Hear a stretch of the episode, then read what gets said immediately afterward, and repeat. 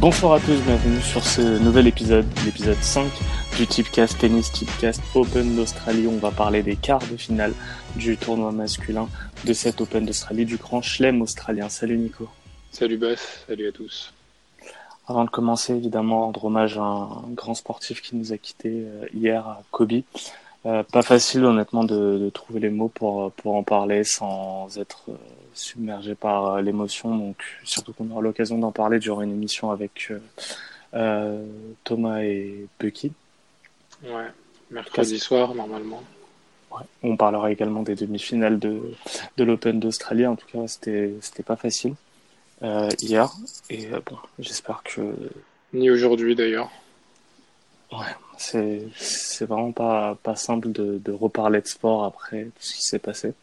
Mais au moins, on a pu voir un bel hommage à la mentalité de, de Kobe, cette mentalité qui a inspiré tant de sportifs, tant de, tant de personnes dont on fait partie. On a tous, tous été un moment, tout fan de sport qui connaît Kobe a forcément un moment pensé à cette mentalité et en tout cas les, les joueurs dont on va parler aujourd'hui ont forcément, euh, auront forcément euh, cette idée en tête pour, euh, ben, pour s'affronter sur ce, sur ce grand chelem australien. Déjà, comme tu l'as dit, pour en revenir au match de ce matin, Nadal Kyrgios, bel hommage tant par, tant par ce qu'a fait Kyrgios que, que par le match en lui-même, un véritable match de boxe entre deux joueurs qui, qui ne lâchent rien et au final, un, un Nadal qui l'a emporté en concédant un set. On l'avait, on en avait parlé en, en préambule hein, dans notre analyse pré-match. On avait dit Nadal BTTS, Nadal score exact 3-1.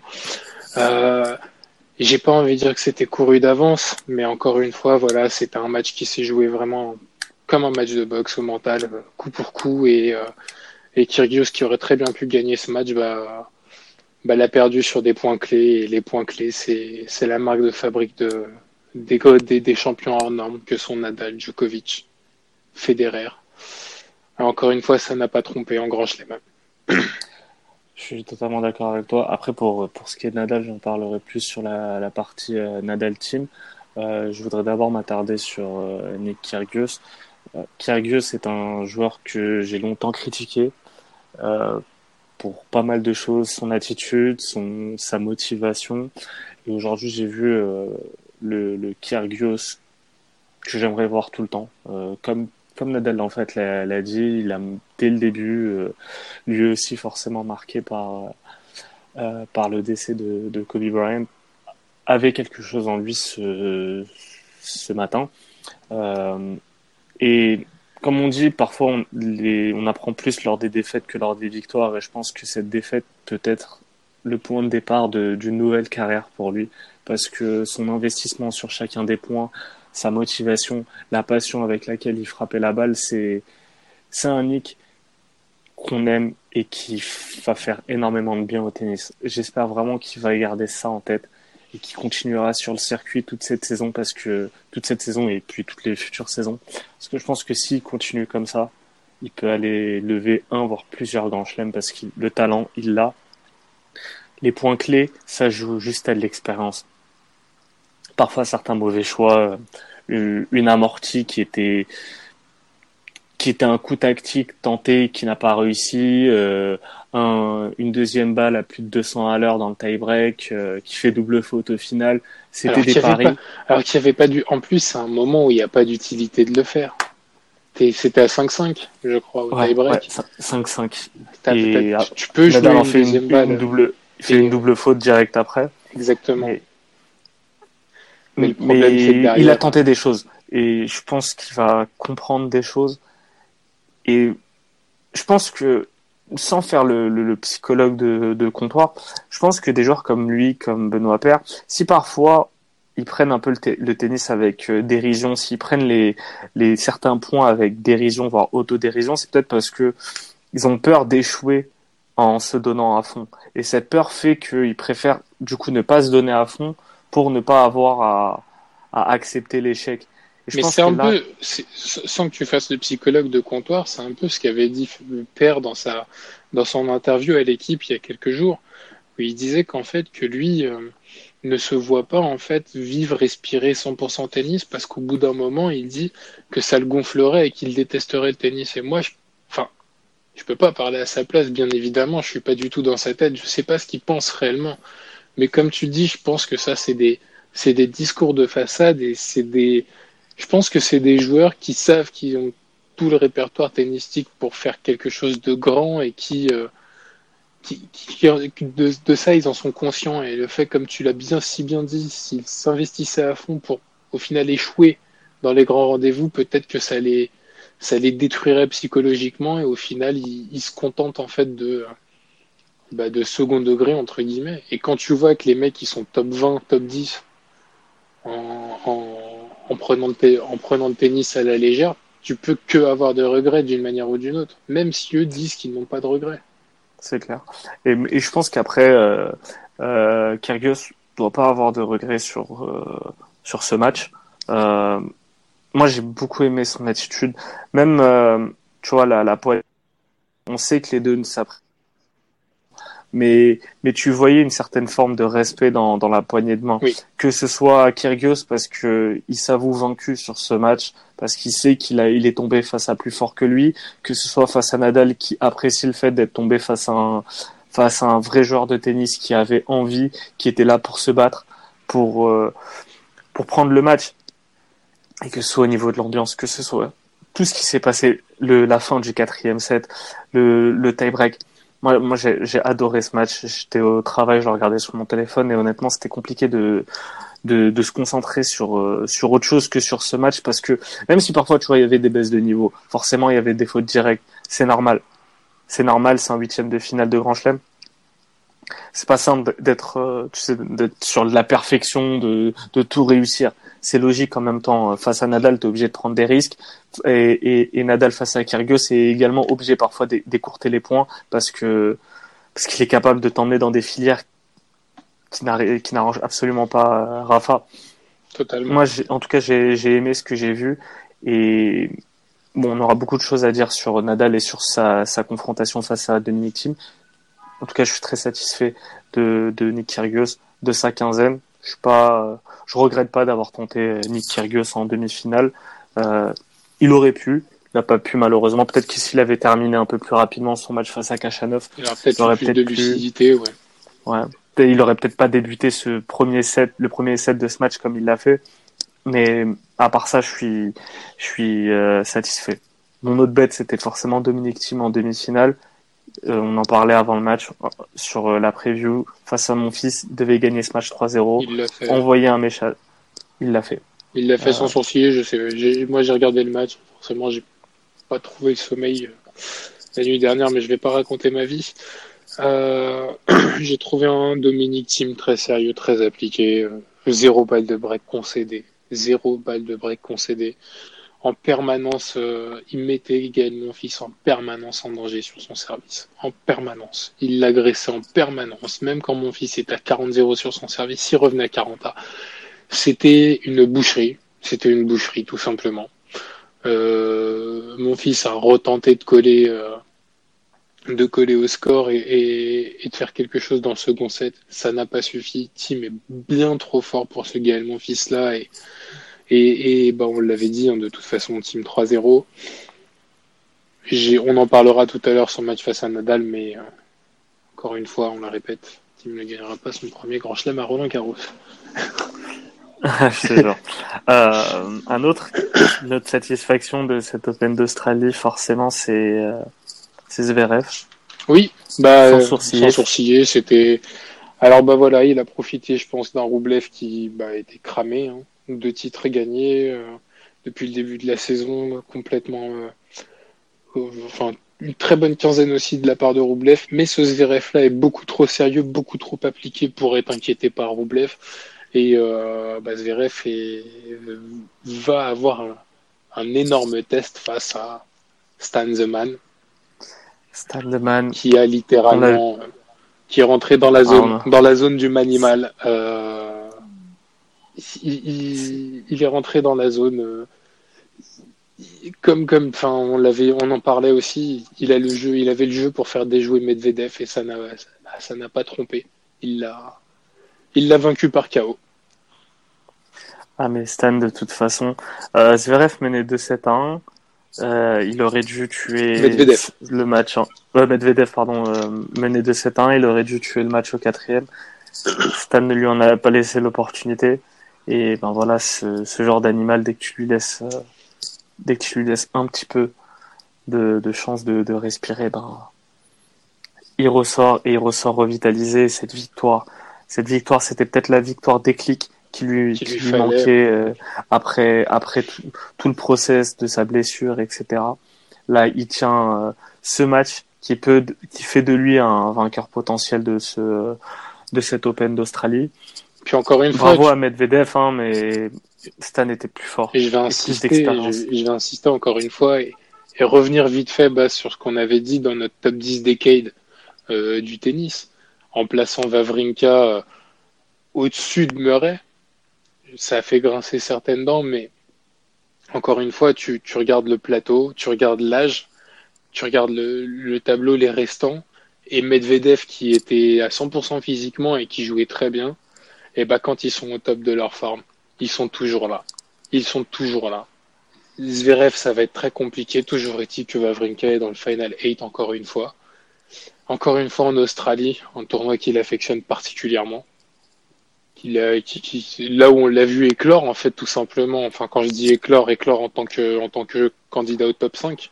L'Open d'Australie 2013, son huitième face à, face à Djokovic qui perd. Et ce genre de défaite, ce genre de défaite qui, qui, qui te donne tellement d'expérience. Qui peut être le genre de défaite pour Kyrgios. Exactement. Exactement. Et ça l'a suivi parce qu'après, euh, il fait demi-finale à, à l'US Open. Il tombe encore face à Djokovic euh, en 5-7. Match épique. Et, et après, ben, 2014, il élimine Djokovic. Le turn il, il, le, il remporte l'Open d'Australie et après crée un monstre, un monstre de de d'expérience, de d'attitude clutch dans les moments forts. C'est c'est Stan Man. Totalement. En tout cas, c'est une belle moitié moitié de tableau qui nous a bien réussi pour euh, pour le coup. Il y a l'autre moitié de tableau où là, bah, on a pris des risques sur euh, la soirée de de samedi à dimanche. Les risques les risques n'ont pas payé. Sandgren élimine Fonini. Bon, bah écoute, il y a eu le BTTS au moins. C'est, il y a eu le tie-break dans le match aussi. Ouais, mais sinon, à part ça, bon, c'était pas. C'est Tennis Sangren qui prouve encore une fois que l'Open d'Australie, le climat euh, australien lui, lui va parfaitement bien. Et qui risque de gêner Djokovic, Federer, on en parlera tout à l'heure. Euh, bah, Federer, justement, t'en parles. Federer tombeur de, euh, de Fuxovic. Euh, premier set qui perd et après par contre c'est parti très rapidement. Fuxovic n'a pas les armes je pense pour déranger euh, Federer. Encore une fois Federer ne m'a pas impressionné euh, sur ce match. Mm. Fuxovic a totalement déjoué. Federer l'a fait déjouer hein, mais je pense que Fuxovic c'est une marche trop haute ce genre de joueur pour lui. Il peut les battre, il peut, il peut espérer les battre sur des tournois euh, de set gagnants, mais en Grand Chelem, je ne pense pas. La marche est trop haute. Euh, Federer, lui, du coup, euh, arrive bah, du, plutôt frais après son match compliqué face à Milman, euh, face à Sangren, mais on en parlera quand on fera les previews. Et ben Djokovic facile face à face à Schwartzmann. Pourtant Schwartzmann compliqué. il a réussi, il concède pas de break, même pas de balle de break, je crois, sans sans encombre qui affrontera un Raonic, un Raonic euh, encore une fois en 3-7. Euh, Raonic avec Zverev, c'est les deux seuls à pas avoir perdu de 7 sur euh, sur cet Open d'Australie. Ouais. Donc euh, à noter, superbe Raonic qui aime beaucoup l'Australie aussi hein, parce qu'il a souvent fait des bonnes perfs en Australie, jamais de finale mais souvent bien classé. Malheureusement, bon, souvent il rencontrait Djokovic sur son chemin, ça, ça va recommencer. Ça va recommencer. Mais, oui, mais très très beau match face à Chilich, hein, où il aurait mm. très bien pu perdre les 3-7, mais à chaque fois qu'il fallait serrer le jeu, il prenait le break. Et, tu vois, on parlait, tu, tu, tu fustigais les, les bookmakers qui proposaient le tie break, les deux tie break dans le match côté 1-0-1. J'ai bien fait. Il n'y en a même pas eu un seul. j'ai bien fait de les fustiger. Non, mais c'est n'importe quoi. C'était n'importe quoi, euh, cette cote. 1-0-1. Ouais. Enfin, bon. on voit bien que une cote ne veut pas tout dire. Absolument pas. Très bien. Bah écoute, on va passer à la, à la première soirée, cette soirée euh, de lundi à mardi, avec euh, les deux premiers euh, quarts de finale. On aura, on aura du lourd. On va commencer avec Djokovic face à Milos Raonic. Bah écoute, du très lourd, hein, confrontation, on va dire une affiche un peu vintage, puisqu'on peut commencer à parler de vintage maintenant, même avec Raonic. Raonic, on a cessé de le dire et de le répéter, revient en forme, en très grande forme. Il a écarté Tsitsipas, il a écarté Cilic, et là, il se retrouve face au maître des lieux sur son passage. Euh, quel, autre, quel meilleur test existe pour un tennisman qu'affronter Djokovic sur la Rod Lever Arena ou Nadal sur le Fêtrier ou Federer, sur, le, centre, sur, sur, le center court. Il n'y a pas meilleur test pour un joueur de tennis pour te jauger, pour te situer, pour voir où tu en es dans la progression, pour voir où tu et pour situer tes limites ou pas. Raonic va avoir à faire fort, va avoir fort à faire pardon face à Djokovic. Il ne l'a jamais battu. Il lui a rarement pris des sets. Et quand il lui a pris des sets, si je ne me trompe pas, c'est toujours en tie break. J'ai pas la mémoire euh, exacte, mais je pense pas me tromper là-dessus. On sait si Djokovic est dans la zone et lecture le service de Raonic, aussi puissant, aussi parfait soit son service, ça ne suffira pas face à, face à Djokovic. Il faudra qu'il trouve des clés ailleurs. Et ces clés, où est-ce qu'il les a Où est-ce qu'il les a? Bah, Il les a dans son match face à Tsitsipas. Il les a dans son match face à Cilic. C'est-à-dire qu'il doit s'obstiner à tenir sa mise en jeu, coûte que coûte. Et l'occasion arrivera. Et si l'occasion, si l'occasion arrive, un coup de moins bien, on le sait peut toujours arriver avec Djokovic. Un coup de moins bien peut arriver et du fond du cours avec la puissance en coup droit, il peut déborder Djokovic. Ça va être très compliqué, bien évidemment, mais là je donne les clés pour Raonic. Est-ce que je pense qu'il va réussir à le faire?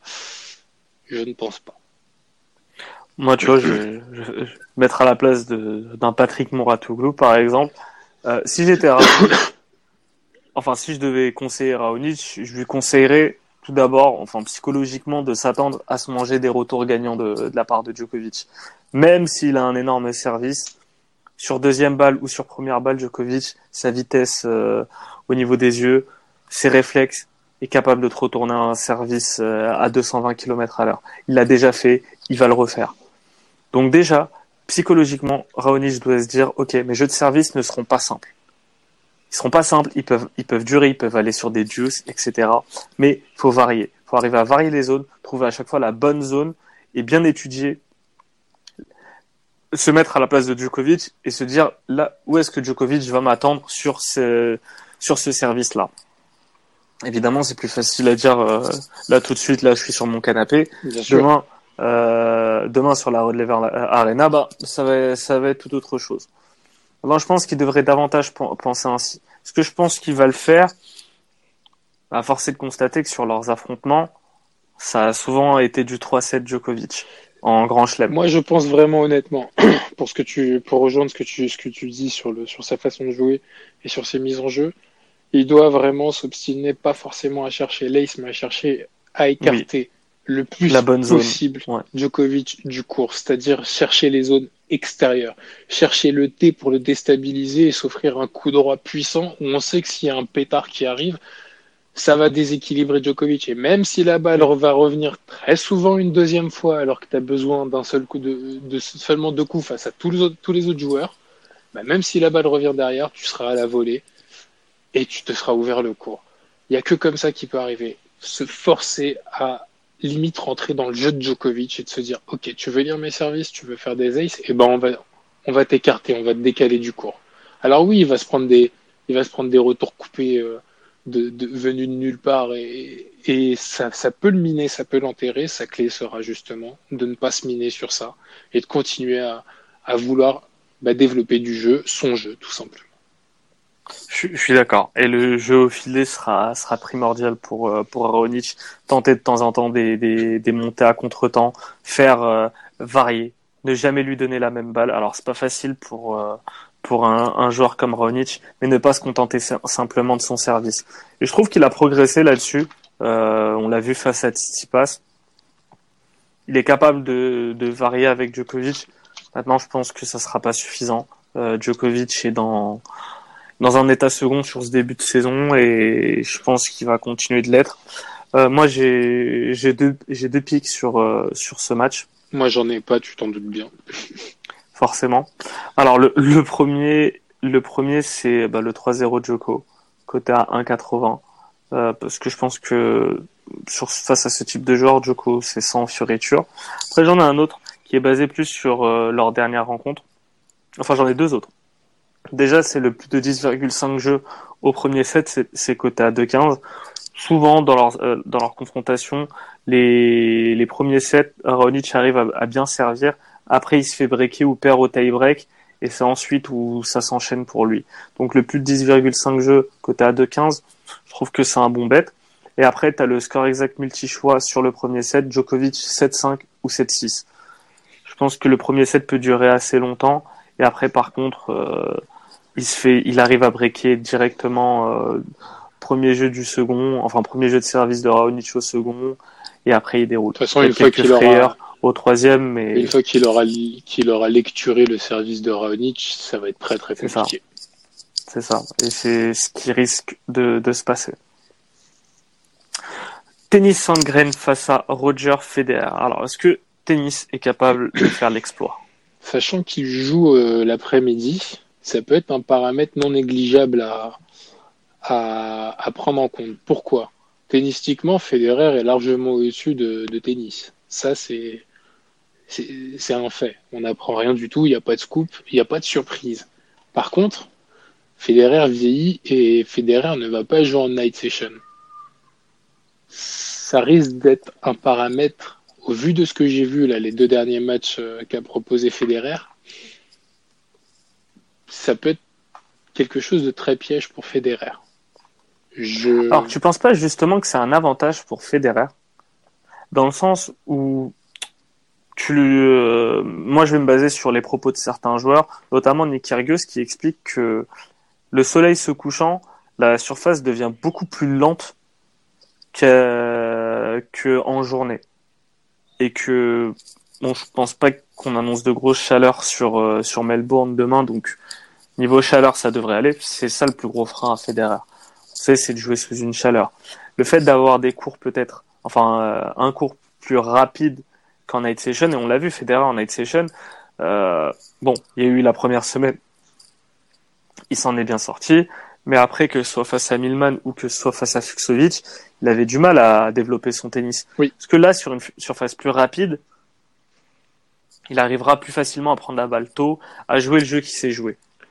Dans évidemment dans, dans l'idée que la surface sera plus rapide en journée. Franchement, tout dépendra de la qualité de son service. S'il a la même qualité de service que contre Milman, ah oui, ça... je place en Sandgren au-dessus, on va dire, mentalement de que, que, que Milman, puisque on l'a dit, Milman était en surconfiance, il, il a oublié de, de, de, serrer le jeu. Je pense pas que ce Sandgren, s'il a l'occasion de le faire, l'exploit, il va se gêner. Pourquoi? Parce que bah, il, il a donné une leçon à, à et regarde face à Fonini, tu as deux tie-breaks dans le match, ça l'a pas empêché de gagner, Sandgren. Et même s'il concède, même s'il concède un tie-break, il me semble, euh, il gagne quand même 3-1 face à Fonini, qui est largement meilleur que lui euh, techniquement et qui est bien mieux, bien mieux classé que lui. Après, Fonini n'est pas fédéraire, tu vois. Mais c'est juste que il faut faire attention à la cote très très basse, 1,09 de Roger Federer. C'est quelque chose que, euh, que sur laquelle, il, de toute façon, c'est inutile de jouer. 1,09, c'est inutile de jouer. Donc, bien évidemment que je vois Federer passer, non sans mal. Et donc, je donne mon bet. Y aura-t-il un tie-break au moins pendant le match? Bah, je pense que oui. Et c'est coté à 1,80. Et très honnêtement, je trouve que c'est une très belle cote. Vous regardez les, vous regardez les matchs de Sandgren, il y a souvent des tie-breaks. Ouais, c'est vrai. C'est vrai. Euh, je suis, je suis d'accord avec ce titre. Moi, je suis parti sur autre chose.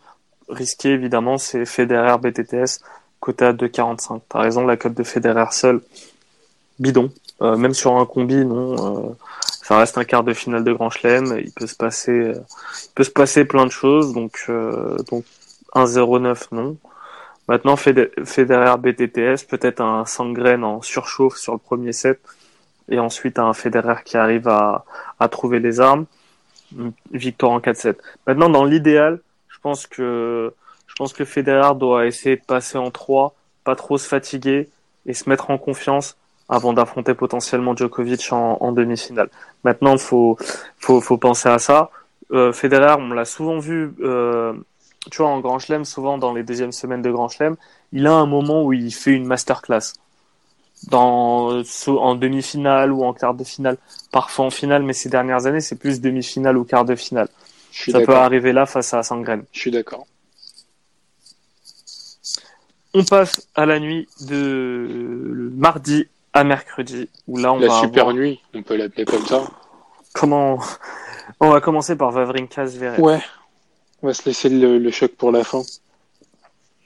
Un match très compliqué, hein, très équilibré déjà au niveau des cotes. Oui. Très leur euh, leur head-to-head est à l'avantage de de Zverev. De, de victoires euh, de 7 à 1 à chaque fois. Une à Saint-Pétersbourg en 2016, une à Miami en 2017. Bon, on peut pas forcément se baser là-dessus. On va plus se baser sur leur parcours.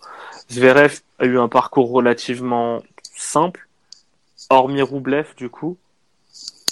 Il a pas fait dans la dentelle. 3-7-0 pour euh, pour ces quatre matchs.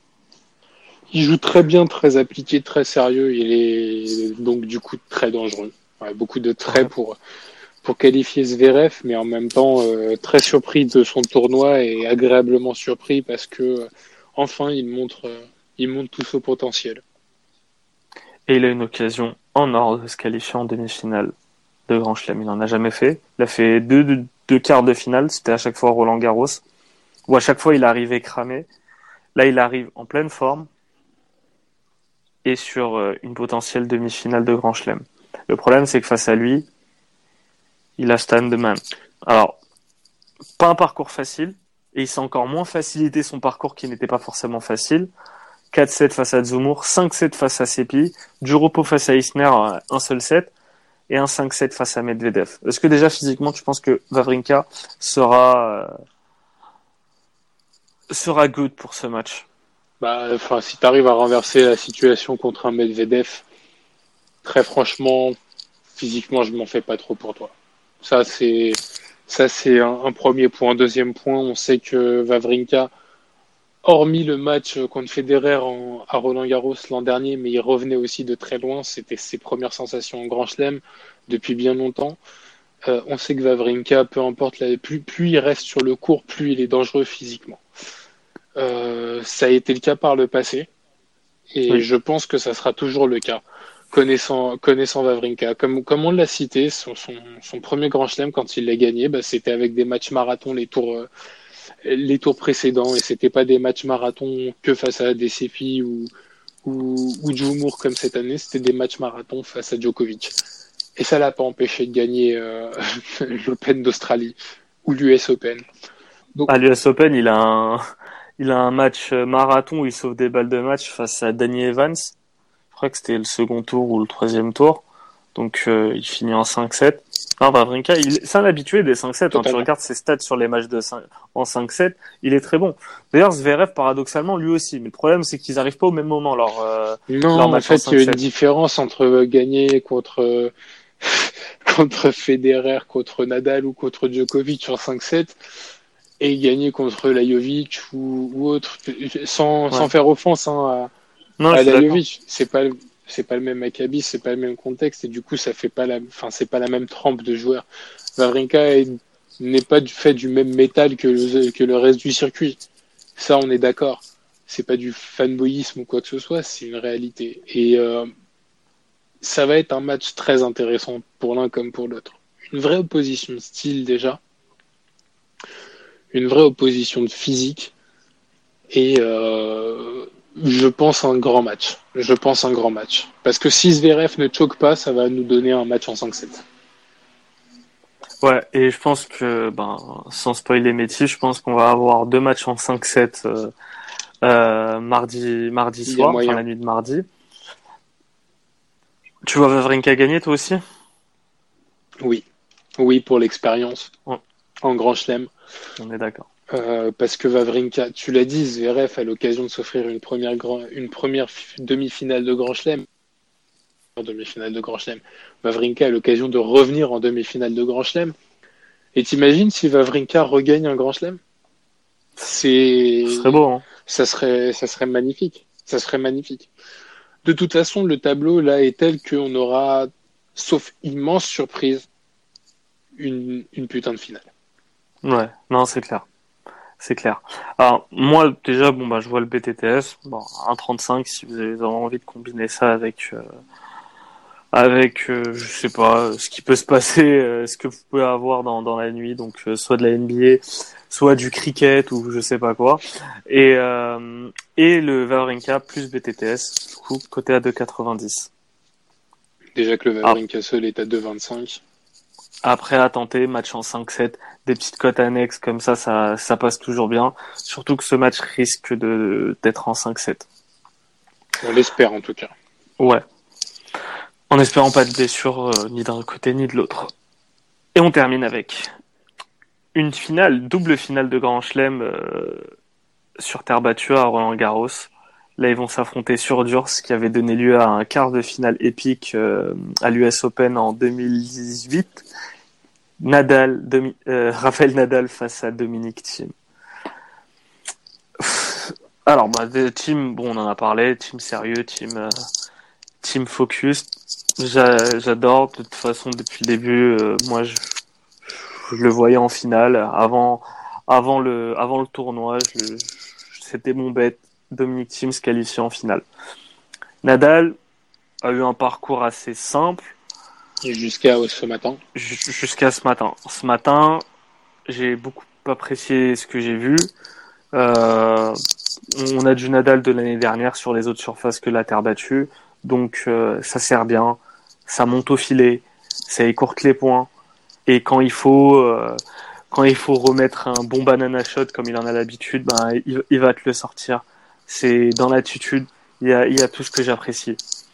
Les conditions euh, du coup en night session qui sont beaucoup plus lentes ont favorisé Nadal et on l'a vu de toute façon. Plus le match allait, plus tu avais l'impression que Nadal était mieux dans ces conditions. Totalement. Donc, mais là le problème c'est que une surface lente ça arrange Nadal, ça arrange encore plus Team. Enfin les deux ça les arrange. Même si je pense que le delta entre euh, surface lente, surface rapide pour Nadal est beaucoup plus euh, beaucoup plus réduit euh, ces dernières années que celui de Dominique Thiem, où pendant longtemps Dominique Thiem euh, a, a, a, attendu avant de trouver un vrai tennis bon sur surface rapide. Il a ça coïncide avec l'arrivée de, de Massou, tout simplement. Tout à fait. Et ben là, du coup, ça nous a donné un Dominique Thiem finaliste à, à, à Londres, un Dominique Thiem vainqueur à Vienne, et pourquoi pas un Dominique Thiem demi-finaliste, voire finaliste à l'Open d'Australie. Les deux se connaissent, se respectent énormément. Tim a beaucoup appris de Nadal, hein, on le voit de toute façon. Mais à chaque fois dans les, leurs rencontres en Grand Chelem, l'élève ne dépassait pas le maître. Mais l'élève, euh, l'élève, euh, l'élève euh, affrontait le maître majoritairement sur la surface du maître. À part, à, part, à, part à l'US Open. L'US Open, cette rencontre est exceptionnelle. Et d'ailleurs, c'est ce qui crame totalement Nadal. Et après, il est, après, il, je sais plus, oui, je crois qu'il abandonne face à Del Potro où il perd le match parce euh, en, fait, 3. déjà, il, cramé. De mémoire, il se sort d'un match, euh, d'un match épique face à Hachanov, non? En 4, tout à fait. En 4, tu Hachanov a, plusieurs balles de 2-7 partout, non? Ouais. Ouais, il a et après tu le vois pendant le match, il met un bandeau sur son sur son genou, tu sens qu'il commence euh, qu'il commence à, à, être blessé. Face à Tim, il a tenu avec une balle de match épique. Je vous invite à voir cette balle de match. Bref, ce match était, enfin, euh, le point avant la balle de match, du coup, c'était, moi, j'avais adoré ce match. Et de toute façon, à l'US Open, Nadal nous sort toujours des, des prestations euh, légendaires. Moi, je pense que c'est le moment. Unbelievable. unbelievable. Moi, je pense que c'est le moment de Dominique Thiem. J'ai déjà un bet de toute façon sur lui. Je vais en rajouter un Moi, Dominique. Moi, Vas-y, je t'en prie. Ouais, donc euh, je vais pas paraphraser ce que tu as dit. Je pense que tu as, tout bien résumé. Je vais juste insister sur le fait que Tim est, euh, et apparaît de plus en plus comme un, comme un monstre disposé à gagner un grand chelem. Et euh, sa boucherie face à mon fils en est le parfait exemple. Lui a toutes les clés face à Nadal. Lui connaît Nadal et lui a besoin de cette victoire en grand chelem face à Nadal pour avoir ce déclic qui, je pense, le libérera sur absolument tous les tournois du circuit. Oui. Euh, il a clairement la capacité de, de battre Rafa et je pense, et encore une fois, je vais te rejoindre, je pense qu'il va battre Rafa. Il est coté à 3,45. C'est un gros coup contente. C'est un très gros coup contente. Mais c'est un coup qui est euh, le mieux venu, je pense, à tenter. Tant euh, les joueurs me semblent proches et tant Tim me semble dans une forme exceptionnelle. De toute façon, euh, quand tu as là, tu as quatre matchs, on vient de faire quatre matchs, pour moi, c'est impossible de combiner les quatre. Parce que d'un côté, tu as, deux affiches où tu connais le nom des vainqueurs et leurs cotes sont trop basses. De l'autre côté, tu as deux autres affiches très très très dures à pronostiquer. Donc après, tu peux faire des combinés à base de BTTS, de trucs comme ça. Bah, Nadal Team, forcément, je vois le BTTS. Je le vois également sur Vavrinka Zverev. Maintenant, t'es pas à l'abri de certaines choses non plus, d'un 3-0 euh, âpre avec 3 3 3 7 remporté au tie-break. Et bon, ben ça, ben c'est con, tu as une lecture qui se rapproche, mais le résultat, euh, le résultat est perdant. C'est clair. D'ailleurs, le tie-break dans le match entre Nadal et Tim est à jouer aussi. Je suis d'accord. Euh, moi, donc forcément, je vais, je peux pas jouer safe sur ce match, donc je suis parti sur une prise de risque. Déjà, la victoire de Tim est une prise de risque. Le match en 5-7 à 3,55 en est une autre. Sur un match en 5-7, c'est du 50-50 entre les deux. Je pense que, sur le match en 5-7, je pense que Nadal passe. Tout, dépendra, du, scénario. et tout dépendra qui prend le quatrième. Qui prend le quatrième et qui, qui débute au service au cinquième. Ouais. Et euh, si on se base, parce que moi le truc qui m'a intéressé aussi sur ce match à Wimbledon euh, entre euh, sur ce huitième entre Nadal et Kyrgios, c'est que c'était la copie conforme de leur match face à Wimbledon. Exactement le même résultat avec le même scénario, sauf pour le break, au, euh, le débreak au moment de servir pour le match. Et euh, si on se base un petit peu sur ça et qu'on calque sur le Nadal team de, de l'US Open, euh, Team avait pris le premier set à, à Rafa. Je crois qu'il lui avait mis 6-0 au premier set. Et ça serait pas étonnant de voir Rafa perdre ce premier set. Donc, si vous voulez y aller sur des, sur des trucs un petit peu funky et tout, bah honnêtement, tentez, euh, vous pouvez retenter la même chose. Team remporte le premier set et perd le match, euh, des, trucs comme ça. Ou bien euh, Nadal perd le premier set et remporte le match. Honnêtement, vous pouvez vous régaler sur les cotes annexes. Après, faut, faut tenter des choses. C'est risqué, ça peut ne pas passer.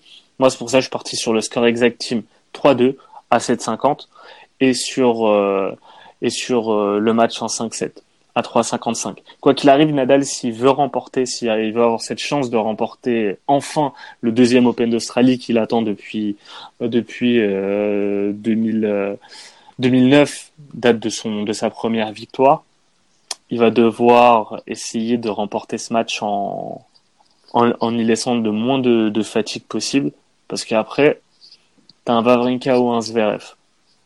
Et là encore, tu vas laisser de la gomme. Tout ça pour arriver au boss final. À forte chance que ça soit Djokovic. Donc honnêtement, Rafa, essayez d'écourter ça. Mais sinon, après, vous pouvez tenter team en 4. Il y a, il y a énormément de choses. Non, mais il y a énormément de paris à tenter. Moi, c'est clair que je, me, je me contente en fait du, tie-break dans le match et de la victoire de Team. Team BTTS euh, également me paraît. Euh, si, en fait, du coup, si tu penches sur la victoire de demi-team, tu peux, à mon sens, jouer Team gagne le match et les deux joueurs remportent en 7. Ouais, je suis d'accord. Si je devais essayer de faire un combiné entre les quatre matchs, je ferais le Joko 3-1-3-0, Federer 3-1-3-0, euh, BTTS entre Vavrinka et Zverev, BTTS entre Nadal et Tim. La cote n'est pas énorme. Tu devrais faire du 3, un truc comme ça. Donc là, je, je, je spécule un peu. Tu à peu près sûr de banquer. Voilà, c'est la seule chose. Sinon, pour le reste, parier sur le live. Moi, je, en tout cas, ce que je vais faire, moi, je vais parier en live sur, euh, sur ces matchs. Je pense que il y a de fortes chances que j'ai mon téléphone avec moi devant le match et que je, fasse mon jeu préféré, c'est-à-dire sentir le break qui arrive. Sentir le break. Ouais. Je suis d'accord. Pas facile, hein. Euh, franchement, j'ai essayé sur le Nadal Kyrgios. plusieurs fois, j'ai joué sur le double break de Nadal. Il n'est pas arrivé. Par contre, Nadal, quand il double break pas, au moment de servir pour le match, tu sens qu'il se tend. Ouais. Et là, tu systématique. Tu le sentais gros comme une maison qu'il allait se faire débreaker. Oh là là. Et ben, bravo à Kyrgios d'avoir euh, su euh, saisir sa chance à ce moment-là. Et honnêtement, je pense que si Kyrgios prenait ce quatrième set, putain, le match en 5-7. Et honnêtement, Honnêtement, j'aurais aimé le, j'aurais aimé voir un cinquième set, très franchement, juste pour le spectacle et puis parce que ça m'aurait fait, euh, ça m'aurait fait penser un peu plus à autre chose, tout simplement. Je suis d'accord. Bon, on terminera l'émission comme ça. Nico, je te remercie. Merci à toi, Bass. Merci Kobe pour tout. Merci. Merci pour tout. Honnêtement. Et honnêtement, c'est, très dur de perdre. Euh, ouais. Il y a, de toute façon, on en, on en parlera hein, dans le dans le tipcast spécial Kobe. Mais voilà, on n'est pas les seuls à être très marqués. Il a marqué bah, toute une génération qui est notre génération. Et euh, bah voilà, moi j'aimais profondément ce joueur. J'aurai l'occasion d'en reparler. J'ai un j'ai un combi pour terminer, mais je le je le posterai sur Twitter. Bon, tu peux tu peux le donner là, hein, si tu veux. Alors Kenin, ouais, j'ai mis de la WTA pour rigoler un peu quand même. Kenin qui va jouer contre Jabber, qui fait un, tournoi exceptionnel. Oui. Euh, vraiment, et puis elle a accroché énormément de têtes, énormément de noms, donc euh, très dangereuse, mais Kenin, euh, Kenin est, est, la petite joueuse qui monte de plus en plus, bien que je n'aime pas trop son attitude. Euh, Barty, Barty euh, dans un gros choc face à Kvitova, et, qui est d'ailleurs coté à 1,72, qui joue à domicile euh, et qui joue très bien. H. Barty est vraiment très très belle à avoir joué. Et puis pour compléter mon combi, il y aura le tie-break entre Sandgren et Federer, et ça fait une cote totale de 4,33. Parfait. J'ai un compi à 40,35 aussi. Un, com un compi? Un compi? Un combiné à 40,35 il balance, balance la Donc, on reprend Kenin, on reprend Barty, on rajoute Alep, on rajoute euh, Garbinet, on rajoute Domitim et on rajoute Vavrinka. Ouais, bah là, forcément, c'est sûr que ça monte. Hein. Ah bah là, ah bah là. Écoute, faut tenter des choses. Hein. Je, je, comprends. Faut tenter des choses. C'est le moment de tenter des choses. T'as des combis, toi? Euh, bah, à part celui que j'ai cité, sinon, non, j'en ai pas. Je, je parie pas sur la WTA. je, je suis pas assez, donc, euh, donc, euh, non, j'ai, enfin, je suis un peu à sec, là. Bon. bah, peut-être suivez Twitter et peut-être qu'il y aura un best tip surprise. Ah, qui sait demain, demain, si l'inspi me vient. J'hésiterai pas. Bon, Nico, je te remercie. Bah, je, te remercie, Bass. Je voulais également rendre hommage bah, à tous ceux qui ont, fait des émissions aujourd'hui, euh, Bein Sport, Emiro Verchon, etc. Je sais pas s'ils nous écoutent, mais en tout cas, bravo. Euh, je pense que c'était pas facile, notamment hier, la prise d'antenne sur euh, Bein Sport 3 avec euh, le Sunday Night Live. Bravo. Honnêtement, bravo parce que j'aurais absolument pas pu euh, faire ça. Donc, bravo à tous. Bravo et merci. Merci à toi, Nico. Merci à tous et bons tips. Bon match.